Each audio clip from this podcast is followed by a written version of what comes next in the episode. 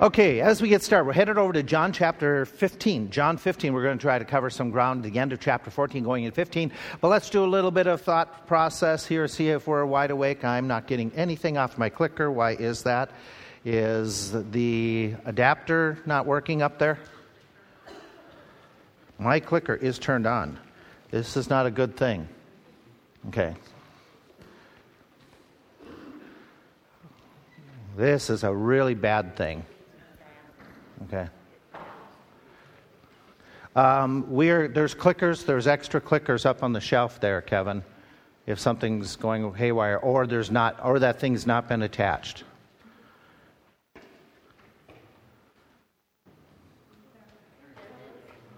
Well, he did it. Okay. He's doing it.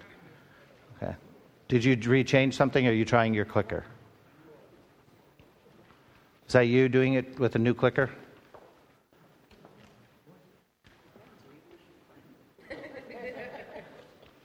Okay. Are you doing it, Tony? Okay.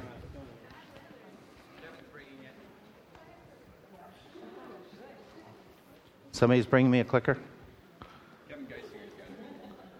Where is Kevin Geisinger? Oh, there you are. I'll meet you down front. okay. Um, what's the worst part of camping outdoors besides sleeping on the ground, the tent, and the bad weather? Bugs are going to be there. What else? Smoke, rain. I think rain would be your bad weather. Snakes. I take it animals. Let's try this. Okay, wild animals. that's kids, in other words. Uh, no bathroom shower. Number one was the bugs. Let's try another one. Name something you'd hate to be in when it broke down. Okay, bus, airplane. That's yeah, airplane's pretty good. Okay, boat. You say alligator or elevator? Okay.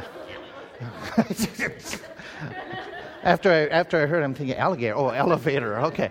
Here's what we got elevator. There you go. There's that alligator. Uh, the bus, the train, the subway, the boat, the plane, and number one was car. Yeah. Here we go. Name a reason why someone might be climbing through a window instead of using the door.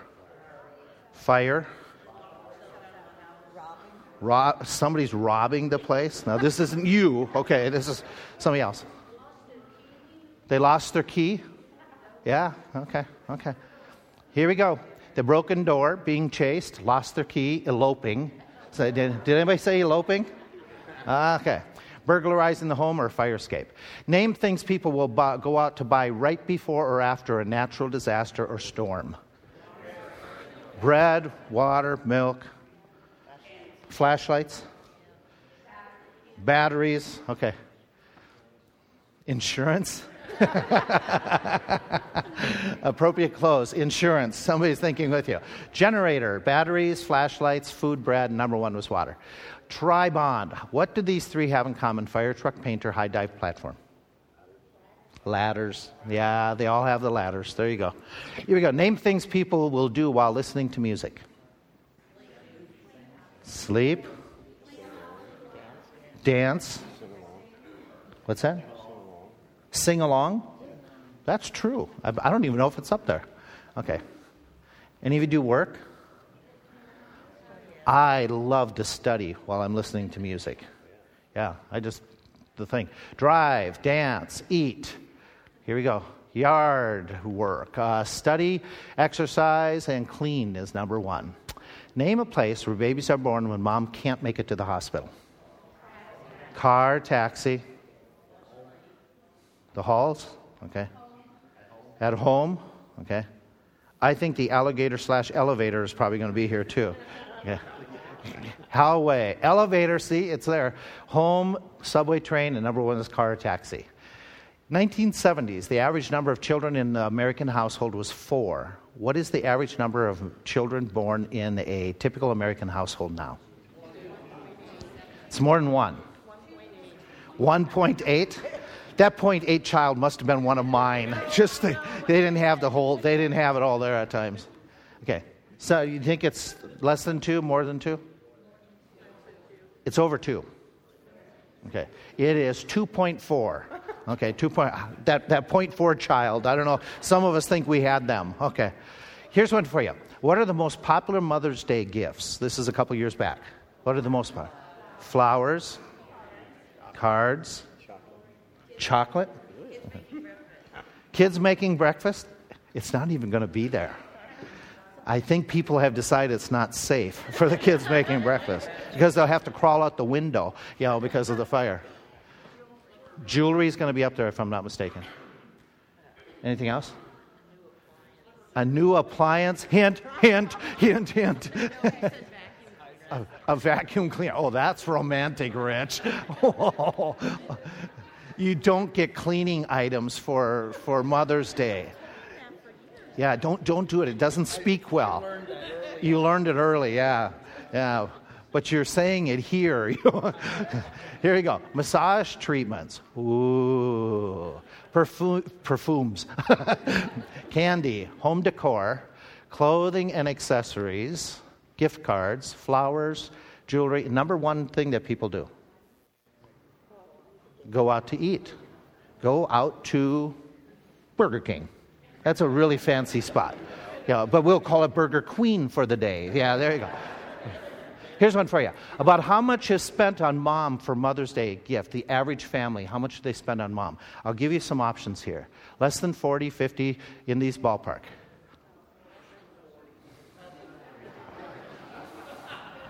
I said the average, not your household, the average. Okay.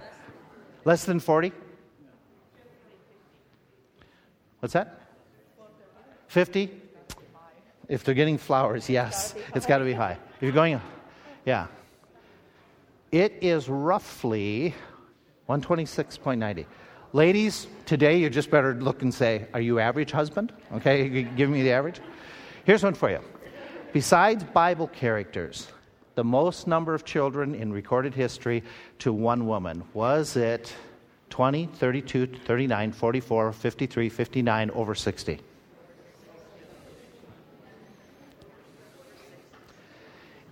It is over 60. It is 69 children. To a woman, that's her name. I'm not going to try to spell it or say it. I mean, say it. I can see the spelling. If you figure it out, okay, how she was able to do that, she had all multiples. She had 16 sets of twins, seven triplets, four sets of quadruplets. Here is the amazing thing that all but two survived infancy in that era of time and with all the multiple births. Imagine how many gifts she got on Mother's Day. And if it averaged 126 bucks, boy, she made out really good. I wonder if they all gave her vacuum cleaners, you know, something like that. Yeah something romantic. Okay, let's head into the Word of God. We'll talk a little bit about Mother's Day and uh, get into that in our morning service. We're headed to a passage where Jesus Christ is talking a lot about himself and about his ministry and helping individuals. We are in that very last week of his life, and uh, he is in that Last Supper time. Actually, it is where we are in John chapter 14. We are leaving the room of the Last Supper. Remember, this is Thursday. They had done their Passover, Paschal meal. He had washed the disciples' feet. During during that time, he had said, One of you is going to betray me. Judas gets up, leaves after Jesus said, Whatever you do, do it quickly. He leaves and goes and makes his deal to show the Pharisees and Sadducees where Jesus is. Jesus, after Judas leaves, says, Hey, I'm going to give you a new commandment love one another as I have loved you. He goes on and he says, Okay, I'm leaving. He tells them for the first time in the conversation, I'm going to be leaving and uh, you can't come with me. They're just absolutely distraught. And so he goes into a section that he's talking about, okay, listen, here's some reassurances. Let not your heart be troubled. And he gives them all these comments. You believe in God, believe also in me. And one of the first things he says, so you have who have a troubled heart and to calm down is, I'm going to go and prepare a place for you. I will come again. I'm not going to desert you. I'm coming back for you. He talks about heaven. He then, in chapter 14, verse 12, talks about not only paradise, but he moves into another topic, and that is you're going to have power. Just because I'm gone doesn't mean that you cannot do ministry.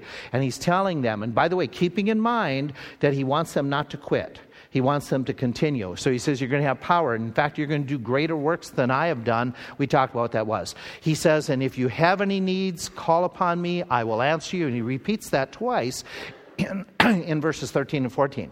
Then he goes on and he says, Okay, after I'm giving you all of this, I want you to remember you have to do my commands. You have to do whatever I command you. If you really love me, you do my commandments. And he, so he lays that principle out because he's going to tell them in the next few days, he's going to tell them, you got to be a witness, you got to continue. Before he leaves in a few weeks, he's going to say, Go into all the world, keep my commands if you really love me.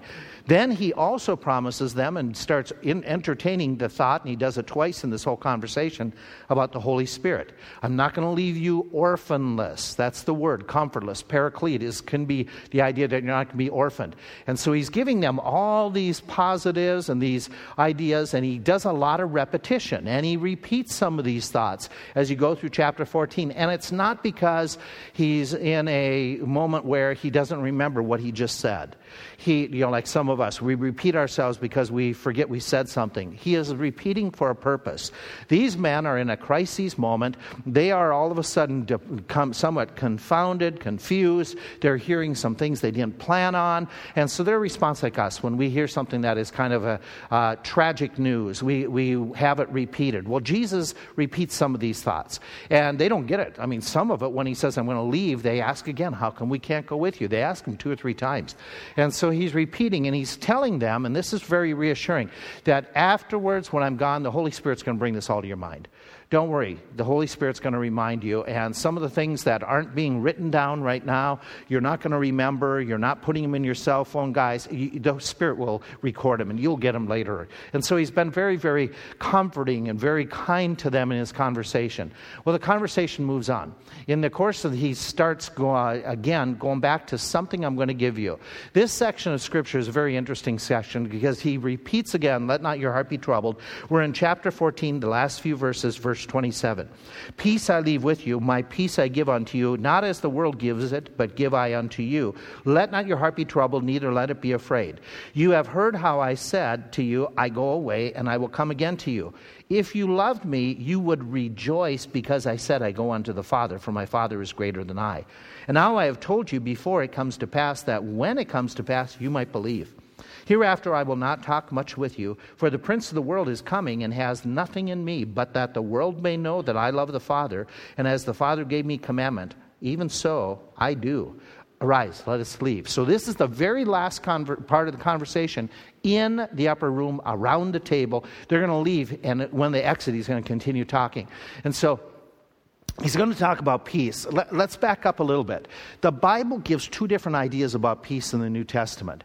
One is peace with God, the other one is peace, the peace of God. Okay, and there's a big difference, though they come from the same source. That idea of peace with God is a very, very important thought that you and I and everybody needs to come to a point where we realize by nature, we are not in a peaceful relationship with God.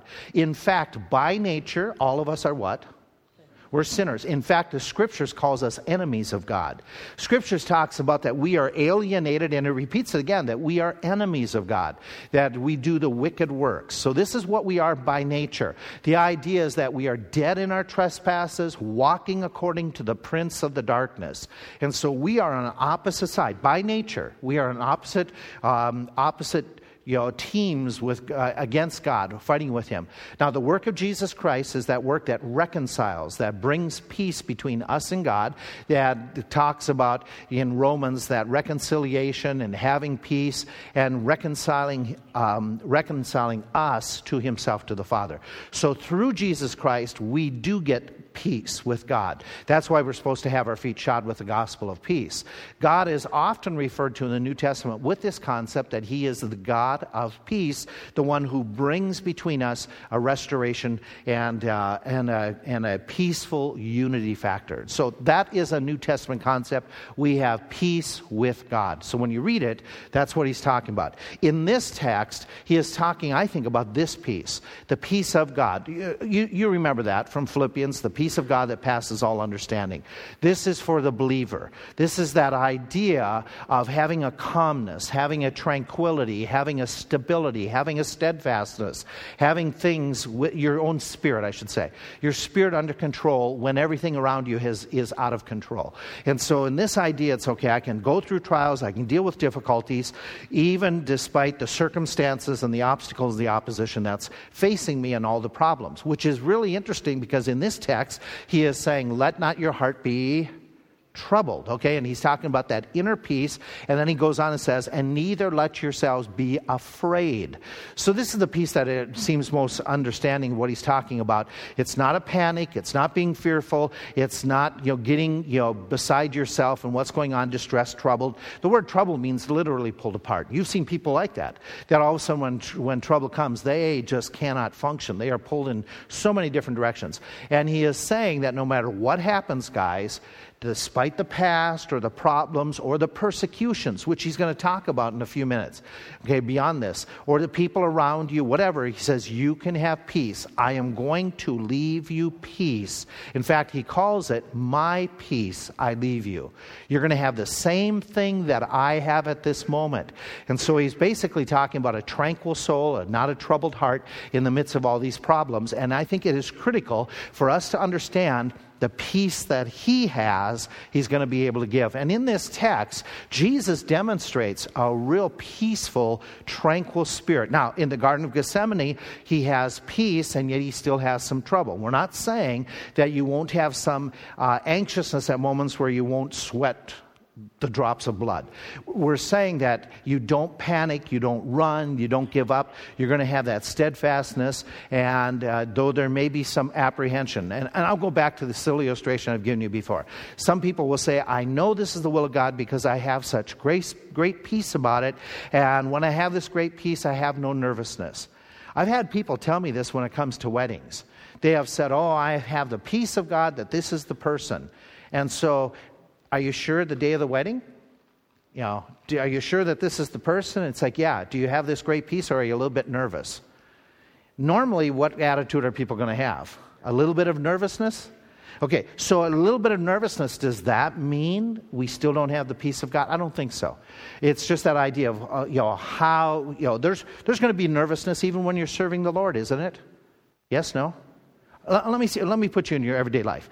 Somebody talks to you about the gospel. Now you get engaged in the conversation. You've been kind of you know, wanting to talk with them, and all of a sudden they engage the conversation. Some of us have a nervousness. I want to make sure I say the right thing. And there's a nervousness. Does that mean God isn't there and you don't have this undergirding faith and, and confidence? No. Okay, there may be some of that nervousness. I, I don't know about you. When I get up to teach, when I get up to preach, there's just an innate nervousness that's there. And yet there's a very comforting peace that says, I know what I'm saying is true. I know it's based on the Word of God. I'm just going to let y'all going to have to let God have the results. You have those experiences in many different facets of your life, and so he's talking about this peace that he's saying, okay, here, if we have this peace that I'm going to leave with you, there is going to be somewhat of a calmness and a self-control, even though there might be some, some inner apprehensions. It's that inner apprehensions isn't taking over. That that you know that um, I want to use you know um, terminology that's probably going to come across. That, that just, I want to run, I want to give up, and it's just, I'm just defeated. That, that's not what we're talking about. Where he's saying, You don't want that. That's not what I'm leaving. I am leaving you a confidence, somewhat of a tranquility, even though it's going to be challenged. You might even face death. But you're going to be able to face it with some self control, some confidence, and yet you might have, you know, how am I going to do through the process? And so he's talking about this and he says it to the guys, and several things that strike me here. He says, This is the same peace that I have. Okay? And Jesus has peace. Does he have peace when he calls out, My God, my God, why have you forsaken me? Well, according to the text, it blends together. There is peace, but that doesn't mean he doesn't have agony. And so they're going together. Jesus is saying, okay, I'm going to have this peace. Some of it is demonstrated in what's going to happen. And you think about it when he stands before Pilate. Pilate is, is grilling him, and he very, in a peaceful way, saying, You don't have any power unless I gave it to you, or it comes from above. If my kingdom were of this earth, my, so, my own people would fight. And so there's a calmness about him and a peace, even despite the pressures that are there. It is different from the world. How is it? That he says, My peace I give is different than what you can get from the world. How, do, how does the world's peace differ from what Christ gives? Or is he not, is it just kind of, he's just making a statement that isn't true? When you think about the peace that you get from the world, it's outward? Okay. Okay. Okay. Um, it's temporary. Okay. I think that's a truism. Yeah, absolutely. There is a hollowness to it, okay? Um, where do you get peace from? Where does the world tell you to go and get peace?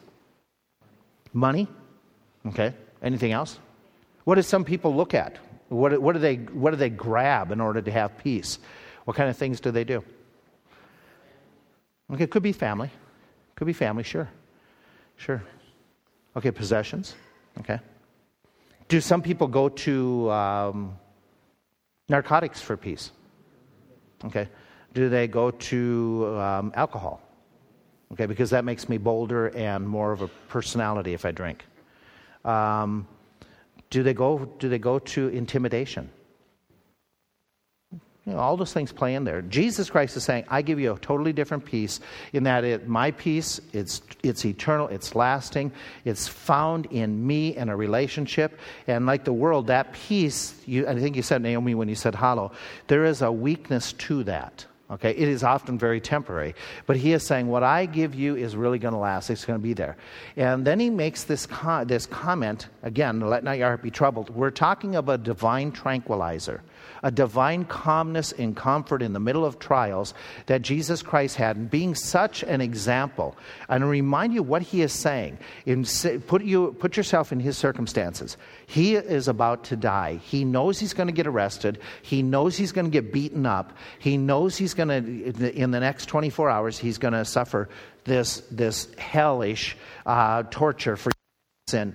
He knows that's all coming. He knows it's there. And yet he is not in a panic situation. In fact, the last words he says to them, let's go. Which way are we going? Away from the cross, or is he going towards the cross?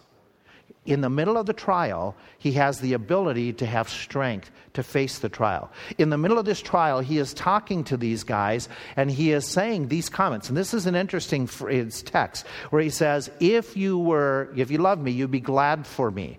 You'd be glad that I've said, I'm out of here. I've said that one of you is going to betray me. I said all these things and you would be glad for me. How do we be glad? For somebody who's going to go through torture well, it's the way Jesus views this, and we'll get to that in a moment. But he says, and he focuses, I'm returning to the Father.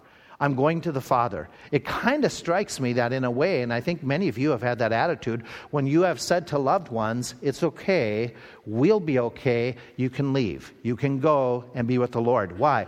You, you're going to be sad that they're gone, but you're also, where's that bittersweetness? Okay, you're happy for who? For them because they're going to go and they're going to be advancing and having a whole new experience. And so Jesus has this calmness in the face of the torture, the trial, and promoting and expecting, rejoicing you know, and focusing on guys, there should be a, this should be a joyful occasion. Uh, and he's doing that, that. There's a peace there because here's, here's where this peace concept, he is not looking at the immediate process, but he's looking at the results.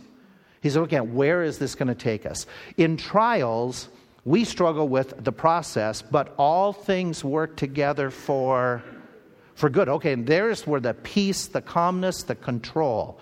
Okay, it doesn't mean we won't have panicking, anxieties, or, or um, some type of emotions at times that there, there's no anxiety or just want, but there's going to be a calmness that is going to help us to stay where we should be, what we should be doing, not, not in a panicking way, bailing out or quitting on Jesus Christ.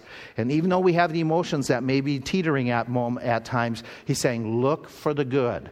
that gives us the peace. Something else that, that uh, is interesting, and by the way, do you remember, any of you remember the beginning of Hebrews 2? Jesus counted it all blank to go to the cross. He counted it joy to suffer to do what God had said. So there's this idea uh, that peace comes because of what's ahead. What's it going to bring me? Where's it going to get me? I'm going to get back to the Father. There's going to be good that's coming out of it. That is one, method, uh, one um, ingredient to the peace. This one is another one where he says to them, He says, My Father is greater than I.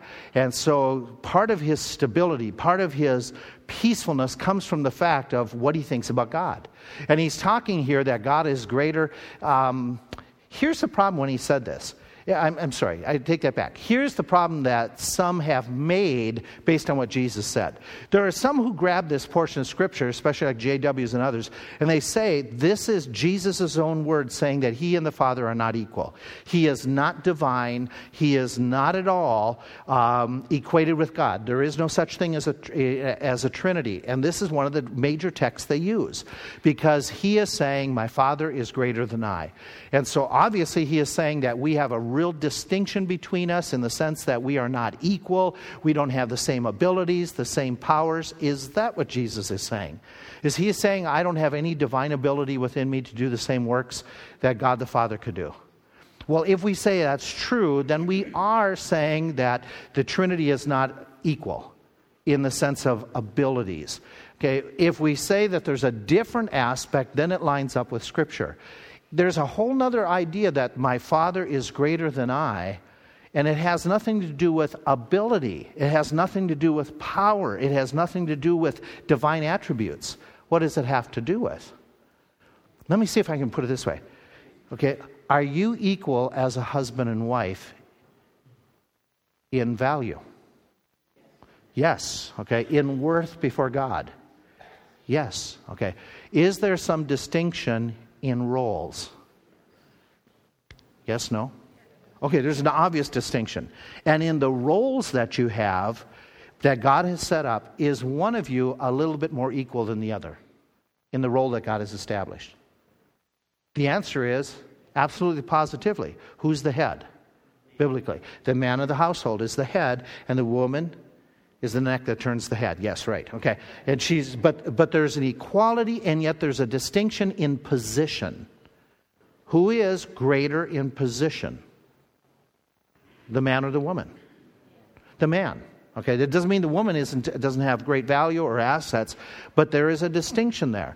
Does Jesus Christ ever, or anywhere in scriptures, does it ever say Jesus is subordinate to the Father, that the Father in position is greater than the Son?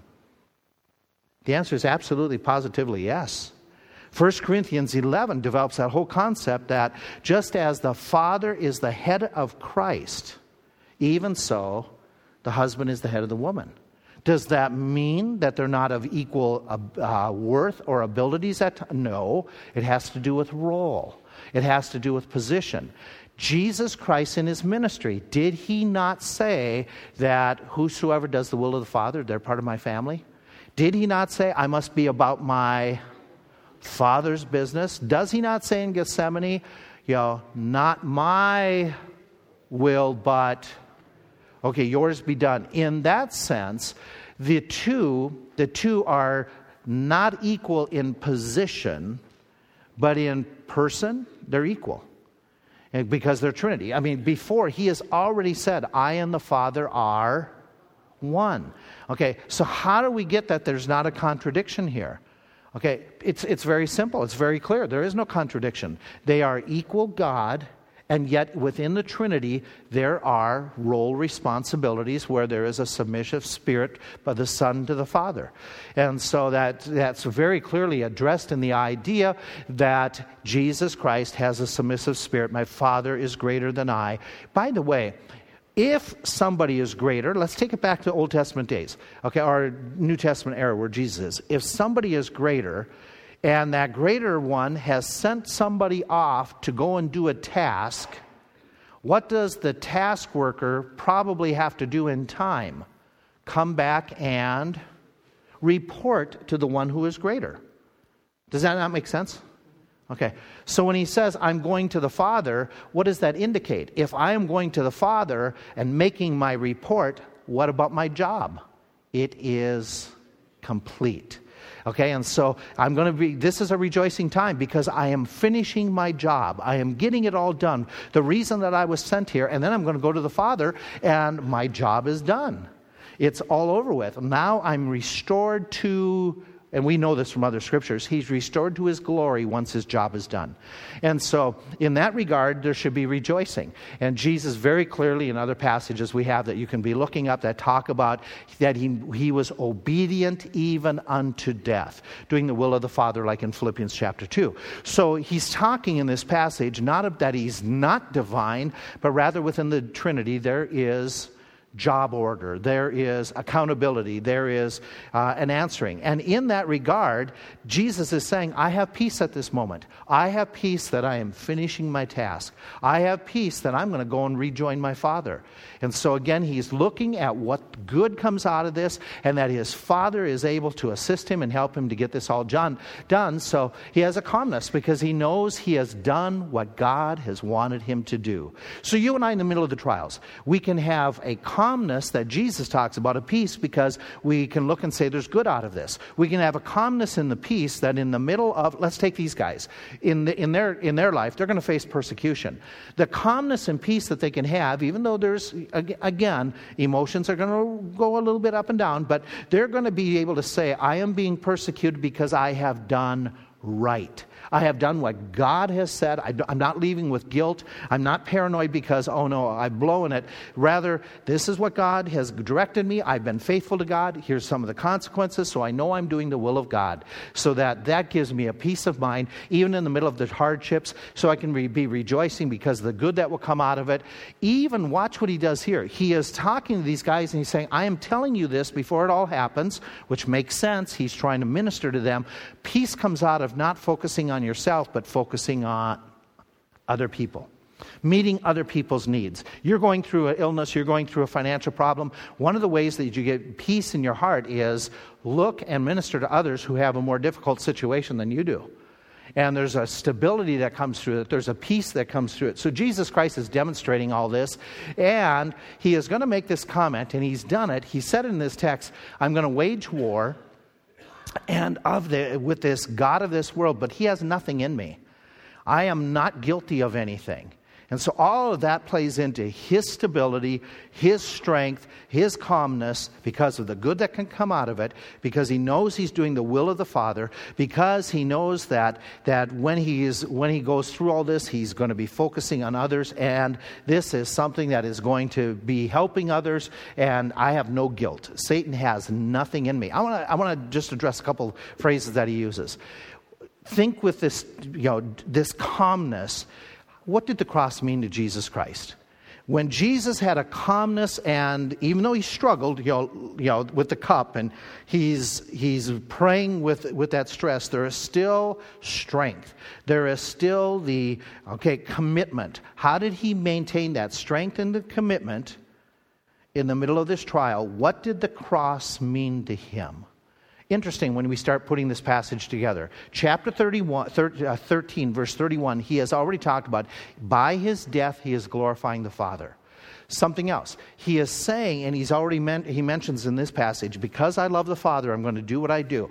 He demonstrates love for the Father by this obedience. So he looks at the cross and sees it as a way to glorify God, as a way to be obedient to the Father. He sees his experience in the cross in another sense. It is his method, his route, his ticket to returning to the Father. Okay. He sees the cross that he's going through as the moment he can defeat Satan the, the, the enemy since the beginning of creation. For Jesus Christ, this is going to be a victory statement, a victory moment.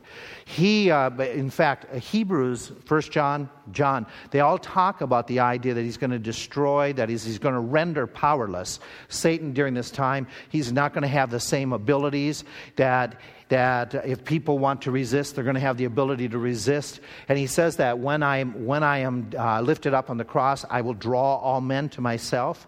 And so he's seeing this as victory moment. This is a flag moment. So the cross to him is all he's looking at all the benefits, and he ends up by talking about this is this is going to result in me being honored, me being glorified. So when he's looking at his greatest trial and difficulty, he's not looking at just the pain and the agony, which, by the way, it's there. I mean, he talks about that and prays about it. But that's not his major focal point. His major focal point is what are the benefits? What are the benefits? And so when James writes, his brother, James writes later on, he says, My brethren, count it all joy when you fall into diverse temptations, knowing this, that the trial of your faith works and he lists things. And so Jesus is, by his own life, is saying the, good, the trials we face, the difficulties, look for the benefits. And as you look for the benefits, then there is going to be a stability that's going to come through it, which is tremendous thinking, tremendous example. And so we look at the cross, and he looks at it from that perspective, and no wonder he had the strength to go through it. No wonder he had the ability. Did it cause him pain and agony and some anxiousness? There's no doubt about that. We know that by his prayer, we know that. But the stability and the control to be able to go through it, even though there was, there was more, the fluctuating emotions, this is why. Because of he's looking and he's doing that Romans 8. All things work together for good. Okay? And so he makes another statement here, by the way, when he talks about this divine tranquility. He says, The prince of this world has nothing in me. What's he mean by that? What's he mean by the prince of the world has nothing in me? Any thoughts? What's that? I think that's part of it. I think it's absolutely. Here's the options that I that I figured thing in my mind. Satan can't find any fault in Jesus Christ. And by the way, could that give you a lot of peace when you have no guilt? I mean, people sometimes, the reason that we don't have a calmness of spirit is because we know that we said something out of tune and out of turn. We know that we've caused somebody some agony. We know we've done something wrong and need to make it right, and that keeps us up at night. And so Jesus Christ doesn't have that, no fault found. It could be close to it, but the same thing but different. Satan has not been able to influence Christ in any way. Okay? And did Satan try to influence Jesus? Sure. We know at least the one, uh, the one temptation in the wilderness, but we also know of another one when he used Peter. Do you remember? He said, Peter, get behind me. Satan, okay? And so we know that that's, that happened, but he never, he never had victory. Satan has no claim, okay, of the power of Christ uh, in this sense that we know that Romans warns us to whom we yield ourselves, we become their servants. So in saying this, Jesus is talking about his his perfect life, his guiltless life, and he's making those comments and he's going to defeat another another singular display that the disciples will catch on later how great Jesus is. How absolutely amazing he is. That they were in the presence of sinlessness. And uh, that, that's going to be profound for them as they, and they write the epistles based upon some of this teaching and some of these statements as they come to mind later on. Let's make some observations, okay, uh, before we, we leave the upper room and start moving down the street. There is no real peace outside of Christ. There is temporary peace, it's there, but there's no real lasting peace that takes us through all that we need to go through. All and any believers can have this peace in any type of trial when we trust in Christ any and all of us. It's not limited to just a certain few within, within the body of Christ, uh, certain gender or age or um, givers. It's, it's not like that at all. Like Christ, look at your personal trials as opportunities. Look at them as opportunities. Opportunities to be able to grow, do better, serve the Lord Jesus Christ. Like Christ, make it your goal to glorify God in your response to your trials. This is where you and I really, I think, the, the most impacting life thought would be glorifying God, glorifying God, glorifying God in how we respond, even initially when that flat tire comes, even initially when that, that unexpected bill shows up, even initially when all of a sudden the water pipe breaks, even initially when you hear that call in the middle of the night, mom, mom, mom, okay, just your, you know, remember my reaction, my response, I still want to glorify the Lord. Okay? in what we do. Look at Christ, look, like Christ, look at the good that comes. Look at the good that comes out of whatever your trial is. And look at how you can minister to others. These will help you to have a stability and a strength and a stick to itiveness in all your difficulties, glorifying God, looking for the good, ministering to others in the midst of your trials. Let me continue on. To comfort and encourage others in trials, which Jesus is doing in action, he is doing this with the disciples. He is going to be directing them in this regard. He's reminding them of who he is, how great I am, who I am. Remind them. Remind of the hope that He provides. Just like He's giving them help and hope when you're dealing with a family member, when you're dealing with a brother or sister in Christ who feels like they can't go any further, remind them of what He says in this text. This text, this whole passage, is a counseling. Um, passage that you should use as a guide to help out people who feel defeated, who feel discouraged. What he does is he reminds them of all the blessings paradise, and I put them up here to help you remember paradise, power, prayer, paraclete, and peace. This is what Jesus is giving the disciples when they are going to be absolutely tormented. Am I going to fail you? Who's betraying you? You can't die. You can't leave. Remember paradise, power, prayer, paraclete, and peace and those are in critical. You, you, I, if I were you, if you, if you have tough time remembering, I would write these, these thoughts down in the flyleaf of my Bible with the reference out of John 14, so that when you're talking to somebody who feels defeated, you're able to say, Here's what God promises to you and I in the middle of our difficulties, so that we can encourage one another. Remind them what we are to do in the middle of trials that we have obligations that we're to obey God's commands. Not quit, not faint, but if you love me, keep my commandments. So they have requirements, they have responsibilities. You and I, in the middle of our difficulties, we need to remember the promises and we need to remember the requirements. I am required in the middle of the difficulty to still obey, even though I don't feel like it even though I've got big, big problems going. I must obey you and I must do that. Encourage them to move forward into God's will, not away from it. And that is his last phrase in chapter 14, verse 31. Let's go. Let's go. They leave the upper room. They're walking out the door. They're going to head to a place where Jesus knows, Judas knows about. And Jesus knows he's going to bring soldiers. And so they leave this upper room, and en route to the upper room, now chapter 17 is his high priestly prayer. Verses chapters 15 and 16 is his ongoing conversation. He is doing what some of us do. As they're walking along, he is going to be teaching. Some of, some of you do it this way. Now, you're driving along, this is teaching time. You're continuing a conversation, you're giving instruction, and usually, if you're like Jesus, you're going to tie in things that you see, things that you look around. They walk out of the upper room, they start going through the streets. It's dark at night, but every street they go down, they're going to see something.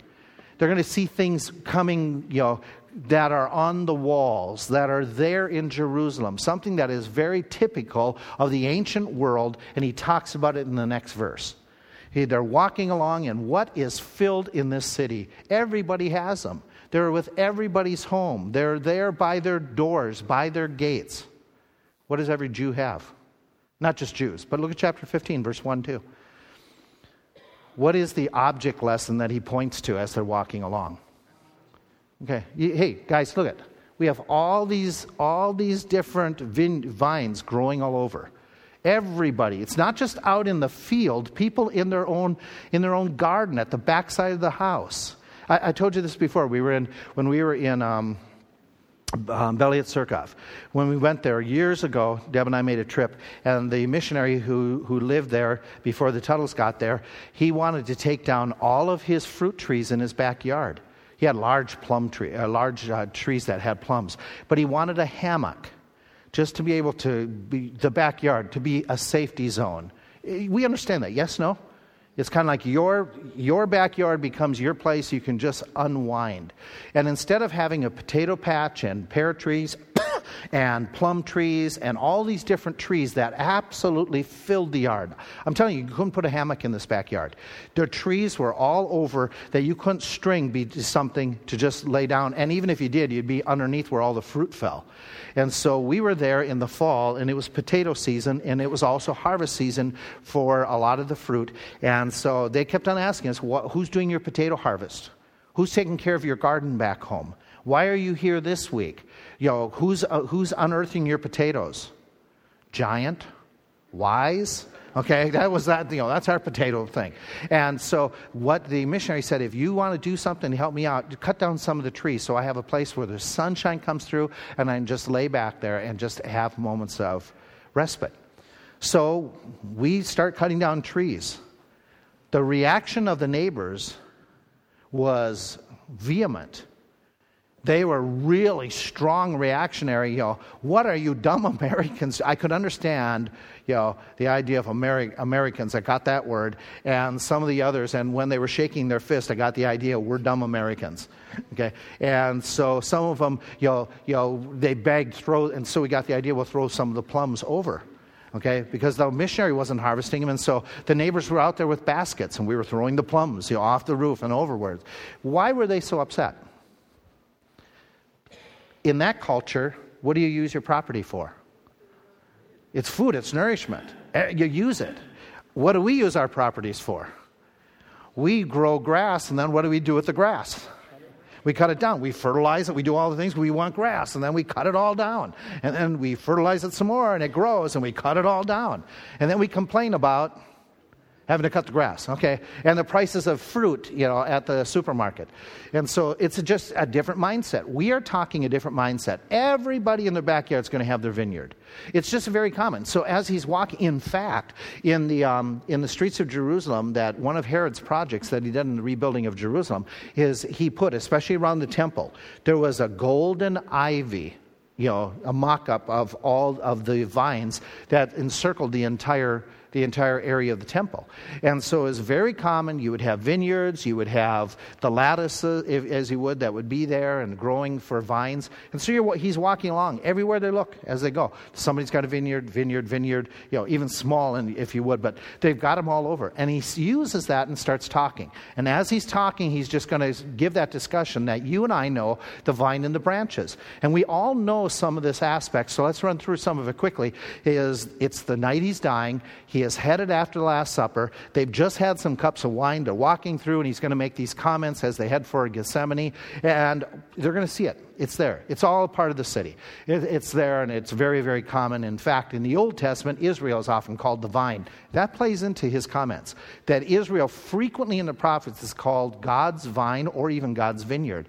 And so he's going to build upon that concept, and he's going to start talking about this vineyard. And in this concept, that we keep in mind, this isn't about evangelism. He has used sometimes planting and harvesting to talk about the seed going in and bearing fruit, people getting born again. This is not that. This is talking to believers. All the disciples, you, he says, are, are believers. You're already within the vine. He's talking about you guys, disciples, and us. You guys, what are you going to do in the days ahead? And again, I'm going to be gone. Here's what, here's what you need to know I'm giving you my spirit, prayer, I'm giving you power, giving you peace to do what? This is the passage that, t- that tells them what they can't quit at. And so he talks about this whole idea of what they need to do and how they need to grow in the Lord and keep on growing despite the fact that he's going to be gone. The main lesson, the word that comes more than, uh, the, than anything, is not fruit, even though that's major. The main lesson here is abiding in Christ. He keeps on talking about abiding, abiding, abiding, abiding. It comes time 11 times he uses the word. It's not always translated in our English as abide. Uh, continue one time and remain in the King James. The rest of the time, it's all abide. But 11 times in the original language, it's all about abiding, that he wants them to do this, to just remain close to him, to abide, to uh, live in, in close proximity to him. And so in this passage, he's going to use other, oh, by the way, there are other analogies about closeness um, closeness, other analogies. He defines himself as the husband and the wife. The uh, other analogies he uses of closeness. Um, he is the head, we are the body. Every, uh, all these analogies have the same concept of being very close to Christ and abiding with Him and being in, very intimate with Him. And so he's going to go on and he's going to make comments about abiding. He's going to, he's to teach them in depth about what it requires, what will happen if you abide, and how, how you can do it. And so he gets launches off, and I want you to catch this that when he uses the word abide, the majority of the times in this text, it's a command. It's, it's in the imperative. So it's not something we have optional. It's something we are to actively do. It is necessary. He's going to make sure, he says, unless you abide in me, you cannot bear fruit. So in order to have fruit, which oftentimes we as Americans, we look at the fruitfulness, we look at the productivity. He says, wait a minute, productivity starts by abiding with me. It's not first doing, it's first being. Okay? And so you have to be with me, close with me, and then you will bear this fruit. This, by the way, bearing fruit is the way we glorify God. And we want to do that. We want to glorify God, but he is making it very clear in this text this is how you glorify me. And he even makes this comment. This is, a, this is an amazing statement that he makes later on. He says, You have not chosen me, but I have chosen you and ordained you. A lot of people in their theology stop at that verse right where I stopped. Let me read it again, verse 16. And notice something that's very important. He says, You have not chosen me, but I have chosen you and ordained you. A lot of people in our community, there's some churches that will teach this morning, they'll say, God has chosen you to get saved and others not to get saved. And it's God picking and choosing by grace. It's called, you know, they'll use the term of election. By the way, the term is in the Bible, okay, that we are elected. But the question is, are we elected to salvation? Not according to this text. Look at what the text says. I have chosen you have not chosen me, I have chosen you, and I have ordained you, and it goes on. That you should what? What is God determined we're supposed to do? Be, be fruit bearers, not just to get saved. He, I haven't eeny, meeny, miny, mo picked you. No, no. God has predestinated us in Romans to be conformed to Jesus Christ. It's not just, okay, I, I, just chose people to get saved and that's it. No, no, no, no, no. What he does is the people who have responded to the gospel, they, it, is, it is God's decree that those who are born again, who accept his, him by faith, they are decreed that as believers, they must be fruitful in their lives. That is what God has predetermined. They need to be conformed to the image of Jesus Christ. So getting saved is not the summary of it all, that's just the beginning. And so he's going to make these statements that are very important. If we have been preordained to bear fruit, okay, he's now telling us how that's possible. You cannot bear this fruit it's God's desire, it's God's command, it's what I ordained you to do, but you can't do it if you don't abide in me and stay close to me. Next week, let's pick up. Let's talk about how that's done. How do we get close to Christ in order to be fruit bearers? Thanks for listening. Wake that person up so they can get ready for the worship.